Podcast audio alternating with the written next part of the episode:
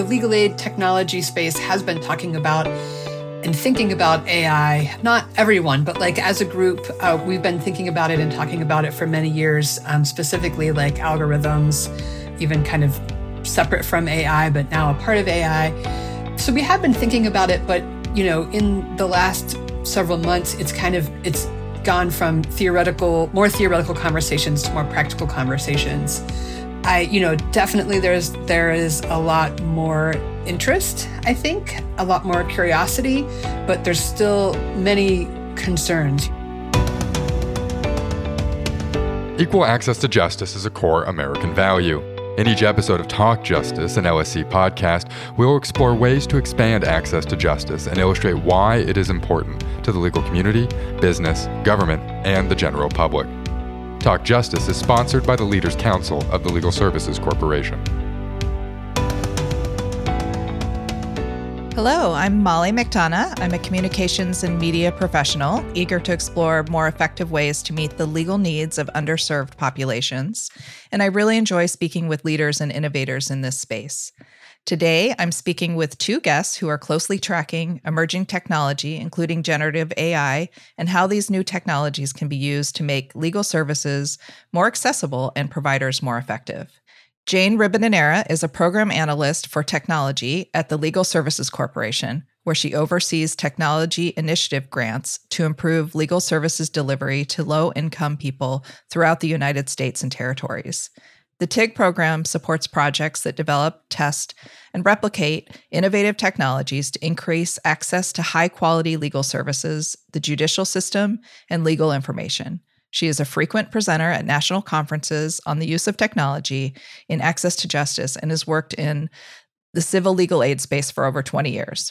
Angela Tripp is director of the Michigan Legal Help Program, which is responsible for the statewide website for self represented litigants, MichiganLegalHelp.org, and many affiliated self help centers around the state.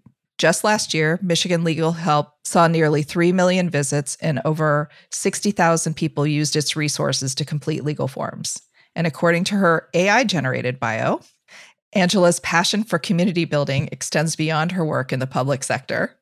She actively engages with her fellow Michiganders, fostering open dialogue and promoting civil participation. And my favorite part, with her unwavering dedication, compassionate spirit, and strategic vision, she strives to build a brighter future for all Michiganders, ensuring that their voices are heard and their needs are met. Welcome to Talk Justice. Thanks, Molly. Thank you. Could not resist that part.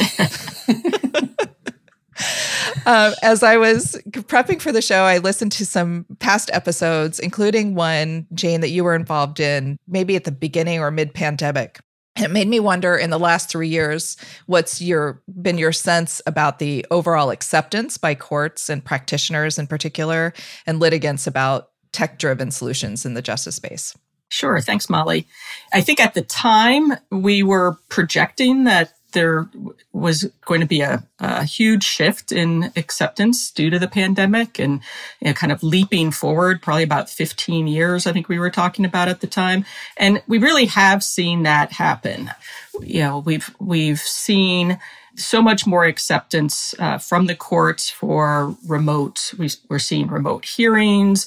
Legal aid is doing, we're seeing more remote delivery services being put in place. People are using Zoom. Everyone's comfortable with, with Zoom and other video technologies uh, for meetings and, and interacting with clients.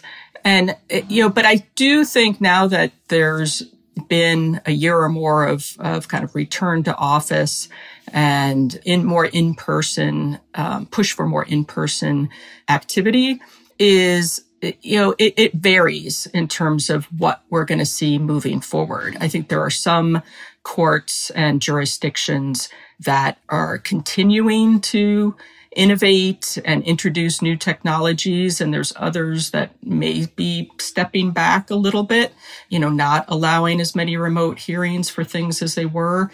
Uh, so, you know, just like with everything, it varies by jurisdiction, but it's, it's been overall a positive in the acceptance and use of tech driven solutions. I absolutely agree with Jane. that it, it does vary by jurisdiction. But I think even in that variance, there's still been greater acceptance, particularly by courts and litigants. I think lawyers are always kind of the slowest to embrace change, but you know, I, I know courts in Michigan that are, you know, embracing text reminders. And as a state, we're moving forward rapidly now with e-filing, and uh, courts want want self-represented litigants to use e-filing as well. And so, I think there has been an increase in comfort level with technology. Um, it's I think it's probably always going to vary by jurisdiction somewhat, but the the system as a whole and the the leaders of the court systems, I think, still are very much moving forward. You threw me on uh, I, with uh, the the two that maybe are least likely to change. I was surprised that litigants more so than courts are least likely. I would have thought that, although maybe that's another shift since the pandemic, is that courts are more willing um, than they have been in the past to ad- address and use technology. Yeah. With that said, in terms of you know just the last three years, do you feel like that there's been any type of awakening um, about what's possible with tech assistance, uh, especially with the um, release of Chat GPT? and I and I partly want to talk about kind of the comfort level with the technology and whether that it spurred additional interest. So, from my perspective, the the legal aid technology space has been talking about and thinking about AI. Not everyone, but like as a group, uh, we've been thinking about it and talking about it for many years. Um, specifically, like algorithms, even kind of separate from AI, but now a part of AI so we have been thinking about it, but you know, in the last several months, it's kind of it's gone from theoretical, more theoretical conversations to more practical conversations. I, you know, definitely there's there is a lot more interest, I think, a lot more curiosity, but there's still many concerns. You know, the concerns are still great, um, primarily around bias and privacy and the risks of, of courts and others, but primarily kind of courts and agencies as decision making bodies using tools that they don't fully understand, tools that are built by people who may be prioritizing efficiency and speed over due process. And so there is still a lot to learn and think about and, and no like clearly agreed upon paths forward, but it is very much at the forefront of people's minds.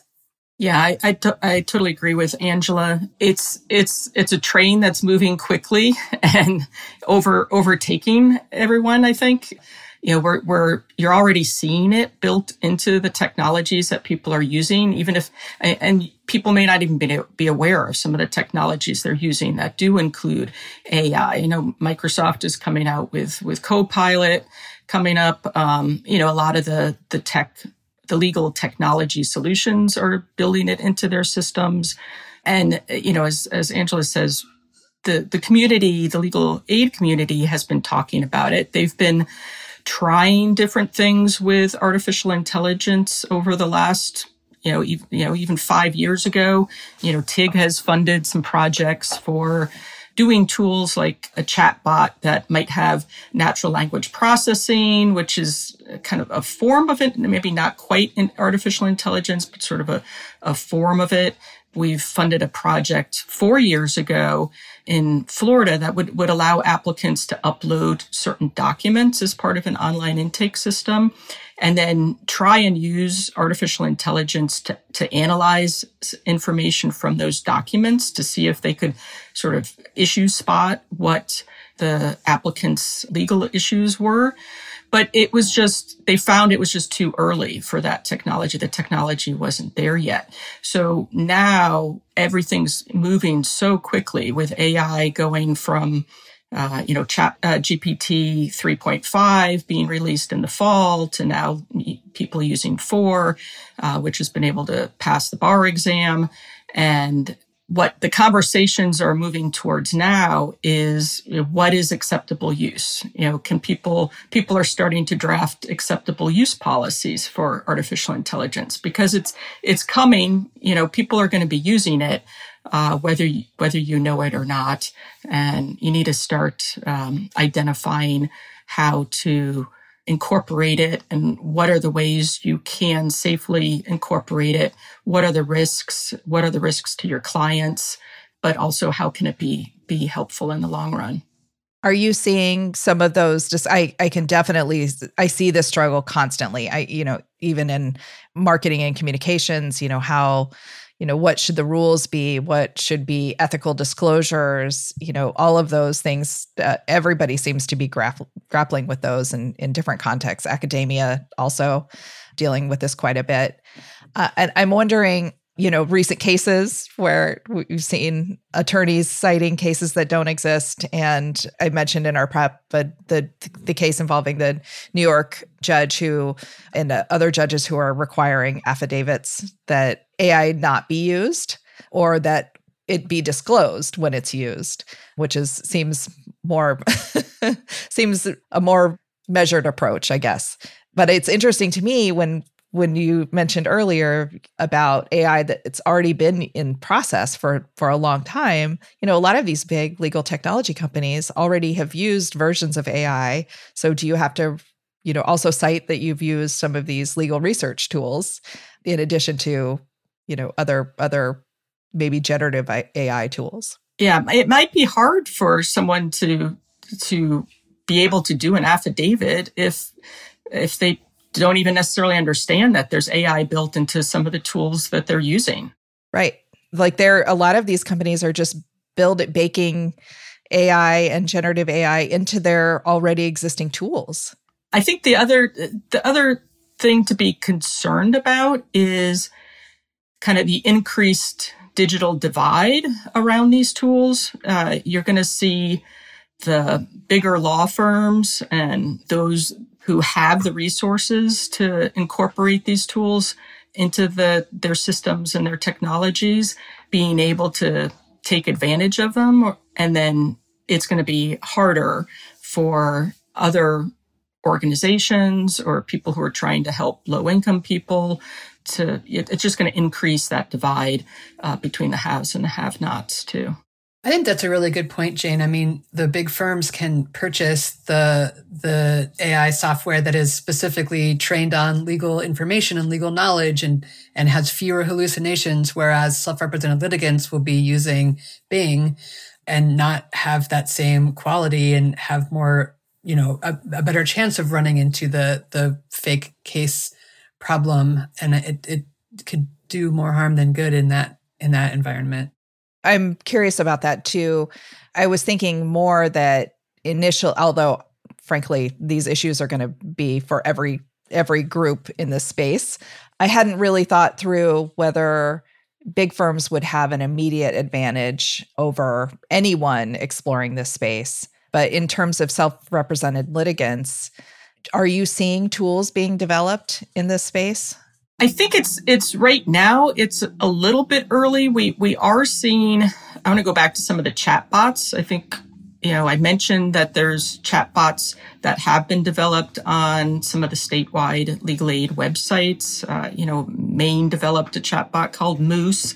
Um, there was a chatbot in, in Colorado that worked with a company called LawDroid to to develop a tool to help guide people to to consumer debt issues. And we're seeing some courts incorporate chatbots and kiosk systems to, to help people. There's a, a system in, in Florida. I've seen one in, in Maine where they kind of have avatars and chatbots uh, that can that can understand people and uh, help guide them to the information and where they need to go, what do they need to file. And those can be really helpful tools. We, you know, a long time ago, statewide legal aid websites, one of the tools they use that, that is still in use in, in some places is live chat.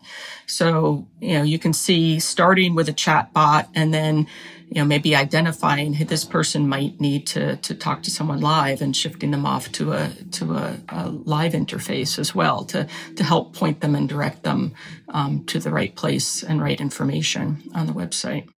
I think another another use of AI in for self-represented litigants is the use that Rentervention is doing, which is um, a chatbot that feeds only on the information on the website, which is maybe similar to the other ones that Jane mentioned, but felt a little more robust because it is running on newer technology. So I, I mean, that's something that I'm thinking about doing for Michigan Legal Help to to make the content more easily findable and understandable, um, rather than relying on our layout and uh, you know search engine and navigation uh, to help people find what they need. While we're on that thread, Angela, you you recently been involved in a launch. Can you talk a little bit about that and how you're staying You just launched something. Is it out of date, or how are you know how are you oh. bringing new technology? It's absolutely out of date. We launched it on May 1st. Um, so, uh, one of the things that we did that we were very excited about, you know, eight months ago was we incorporated Spot AI, um, which was one of the tools that are used by that are used by several uh, legal aid websites um, and developed by Suffolk Law School's Lit Lab to like it's the tiniest bit of AI. Like I was telling someone this morning that I'm kind of embarrassed to even say it at this point, but like it's just the tiniest bit of AI that helps people like identify of our top level categories, which is their legal problem likely? Is it a housing issue? Is it a family issue? It's just like not even the tip of the iceberg. but so we, we integrated that. And like I said, eight months ago, uh, when we were, you know, building it in, we were like, oh, this is great. And now it's just like so tiny. So we are we are thinking about how to use it to help people, you know, the people visiting our website. We are also considering use cases internally in terms of what my staff do. And, you know, they, my staff attorneys write all the content for the website and they're absolutely using AI to work on some first drafts and to improve plain language of what they do right. And so, I mean, again, it's in my mind the best use of, of generative AI, which is drafting it, doing a thorough review and edit and, you know, cite checking and, and all of that, but um, just helping with the language piece. Yeah, there there seems to be some I, I kind of hear these repeats of yes, use it, make sure you check your facts, make sure you you know check your resources have it reviewed. You know all of these steps that you're kind of eh, people i'm hearing more and more people are kind of baking in. And i think even if you ask chat gpt what the steps are for verifying information these are some of the steps they will that will be returned to you. So i think that's that's interesting but we don't really have a formula for others to follow yet. Or do we jane? Uh not yet. I i, I would agree it's uh people are finding out how to use it and, and discovering new ways and it, it will be coming.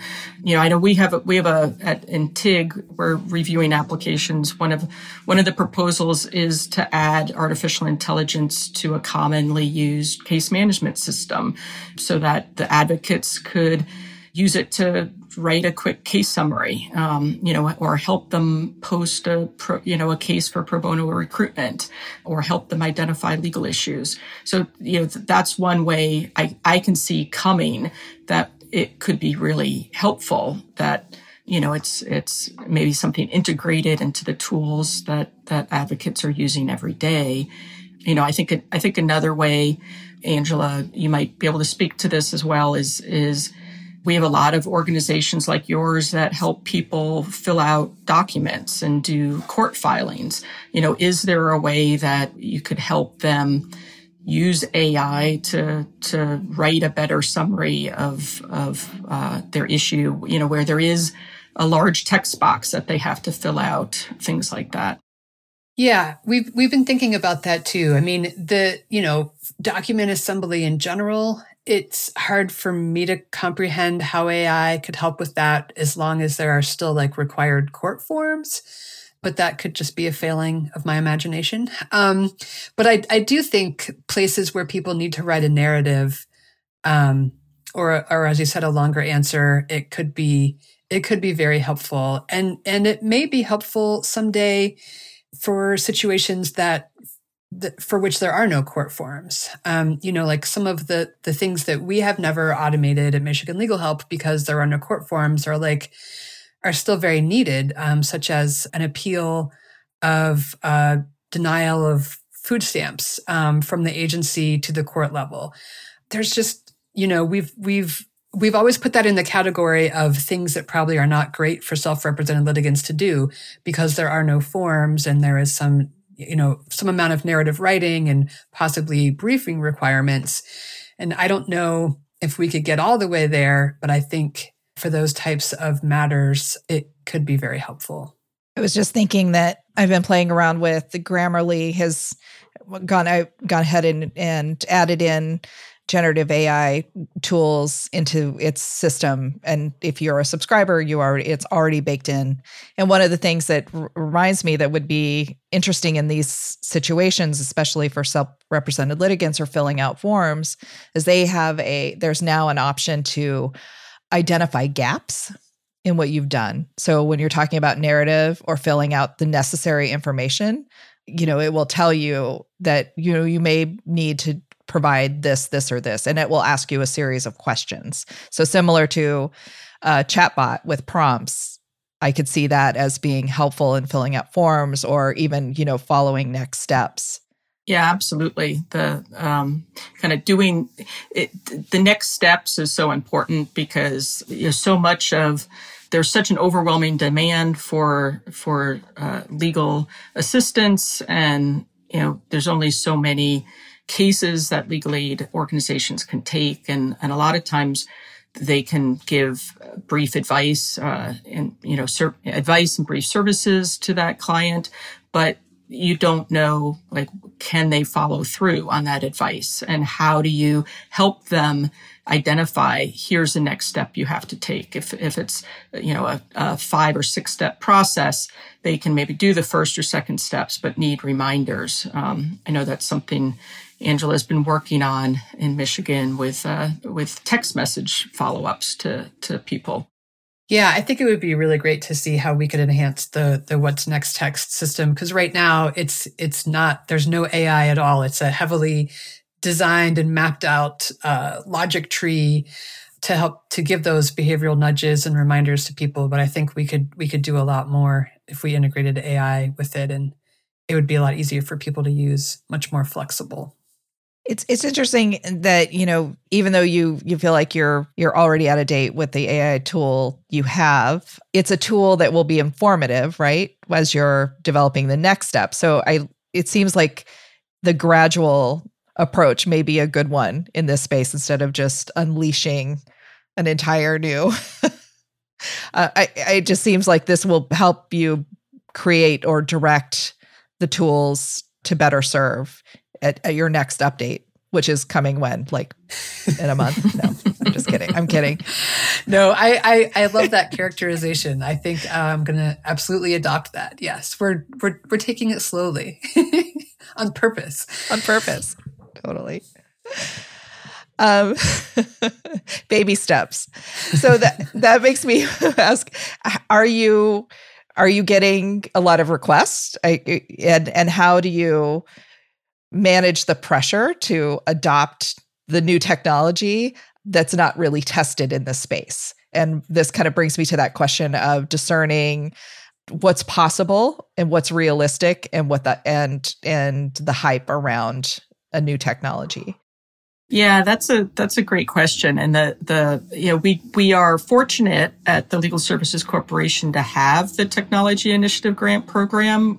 We get an annual appropriation of of about uh, four and a half five million dollars a year from our overall appropriation to to test some of these technologies, to do discrete, discrete projects um, with our legal aid uh, organizations that deliver direct services, and the program has always wanted to try and push the envelope and and we're willing to say hey let's try something. We understand not everything is going to be a success but we try and identify what are the types of projects that can be best uh, replicated and used across you know the entire gamut of, of legal aid organizations. And you know some things are more successful than others but it's almost like a, a sandbox for for legal aid organizations to be able uh, to do these things, to create a community, to share that information with each other about what works and what doesn't work. And um, that's been one of the great things about the program is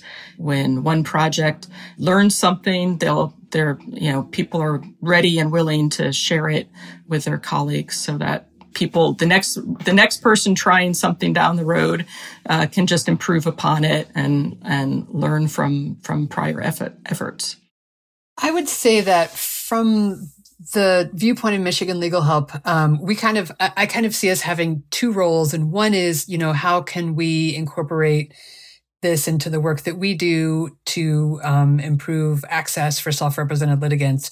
But I also feel a big responsibility responsibility to be involved in, or at the very least, aware of what courts and agencies um, around the state are doing, um, because what they are doing will impact the people that we're trying to help, self-represented litigants and and legal aid clients. And so I'm kind of torn between those two. Right? We've got to keep our eye on both of those balls while also still providing our underlying service, which is, you know, constantly being changed and updated, um, just what we have on Michigan Legal Help already. And so I think uh, I do get, I, I feel some pressure to move forward, but I think people are also used to the, the, kind of slower deliberate pace that we use but and the more pressing need is kind of what what courts and agencies are doing and and keeping an eye on that being involved this makes me wonder kind of what some of your concerns or reservations are as this technology as especially generative AI technologies are rolled out and being used so widely if you have concerns I do think it is. It is. I, I, mentioned it before, but it's courts and agencies using tools that they don't fully understand or haven't thoroughly vetted, and and a lot of these you know, a lot of what courts and agencies unfortunately are driven by is speed and efficiency.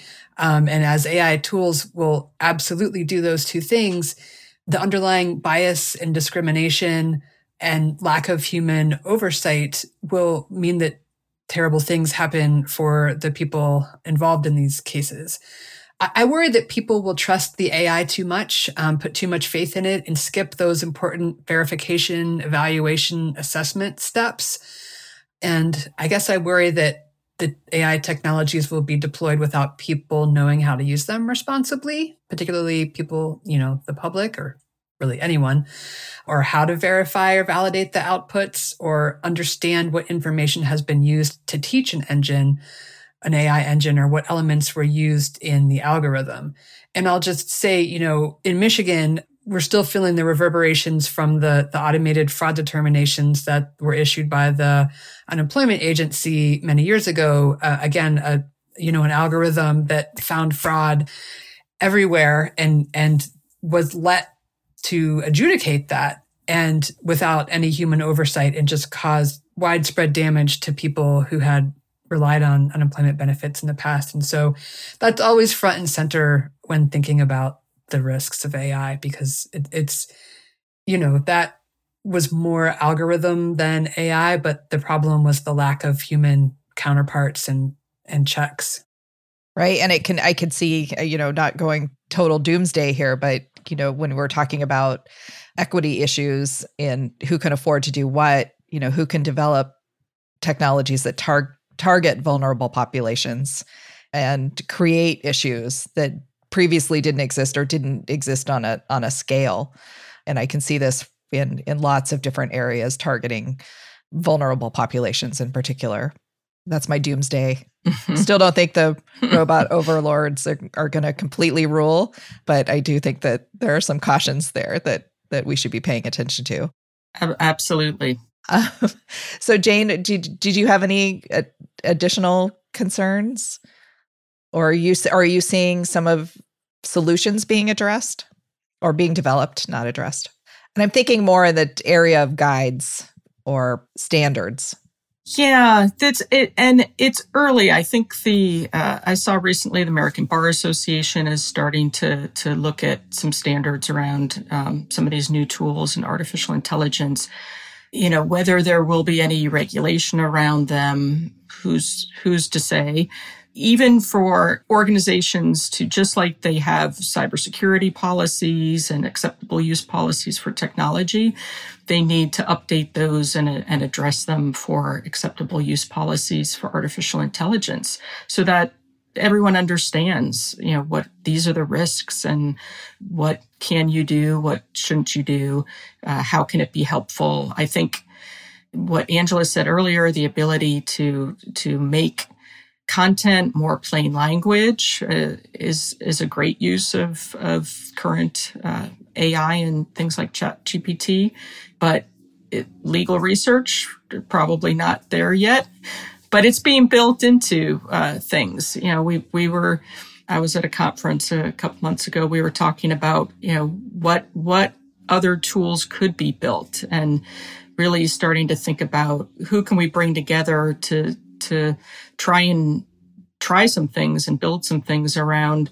Um, for instance, we have this uh, we have statewide websites like Michigan Legal Help all over the country that have good, reliable information for people. Um, could we train a large language model on that content and deliver it to people using that type of reliable information that could be helpful and and know that this is a correct resource uh, for them to have those are sort of the the things I'd like to see. I, while while I'm cautious about it, I'm also optimistic about the possibilities coming coming soon.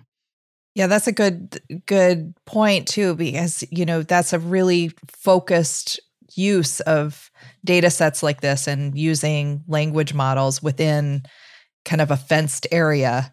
So, you know, you're not bringing in or halluc I still think, you know, there's still the potential of hallucinating depending on how sites and cases or scenarios. But I, I don't know if that's as big of a concern if you can really have control over which data is being used to feed the models. Right you addressed a little bit of my last question, which is the the wish list. I, I guess in addition to what's on your generative AI wish list, uh, what's your wish list for next steps? What we've we've talked about and alluded to so far are things like having the resources available and equity across uh, different populations. Um, I I'd really you know the the large corporations the the large law firms have those resources they're already building those in i'd like to see some other funders who could maybe collaborate with the legal services corporation to to identify how can we find the resources so that there is equitable distribution and and use of these technologies moving forward that would kind of be on my on my wish list how about you angela I think generally my wish list would include, you know, general widespread education and guidelines for use. We kind of touched on that a little bit.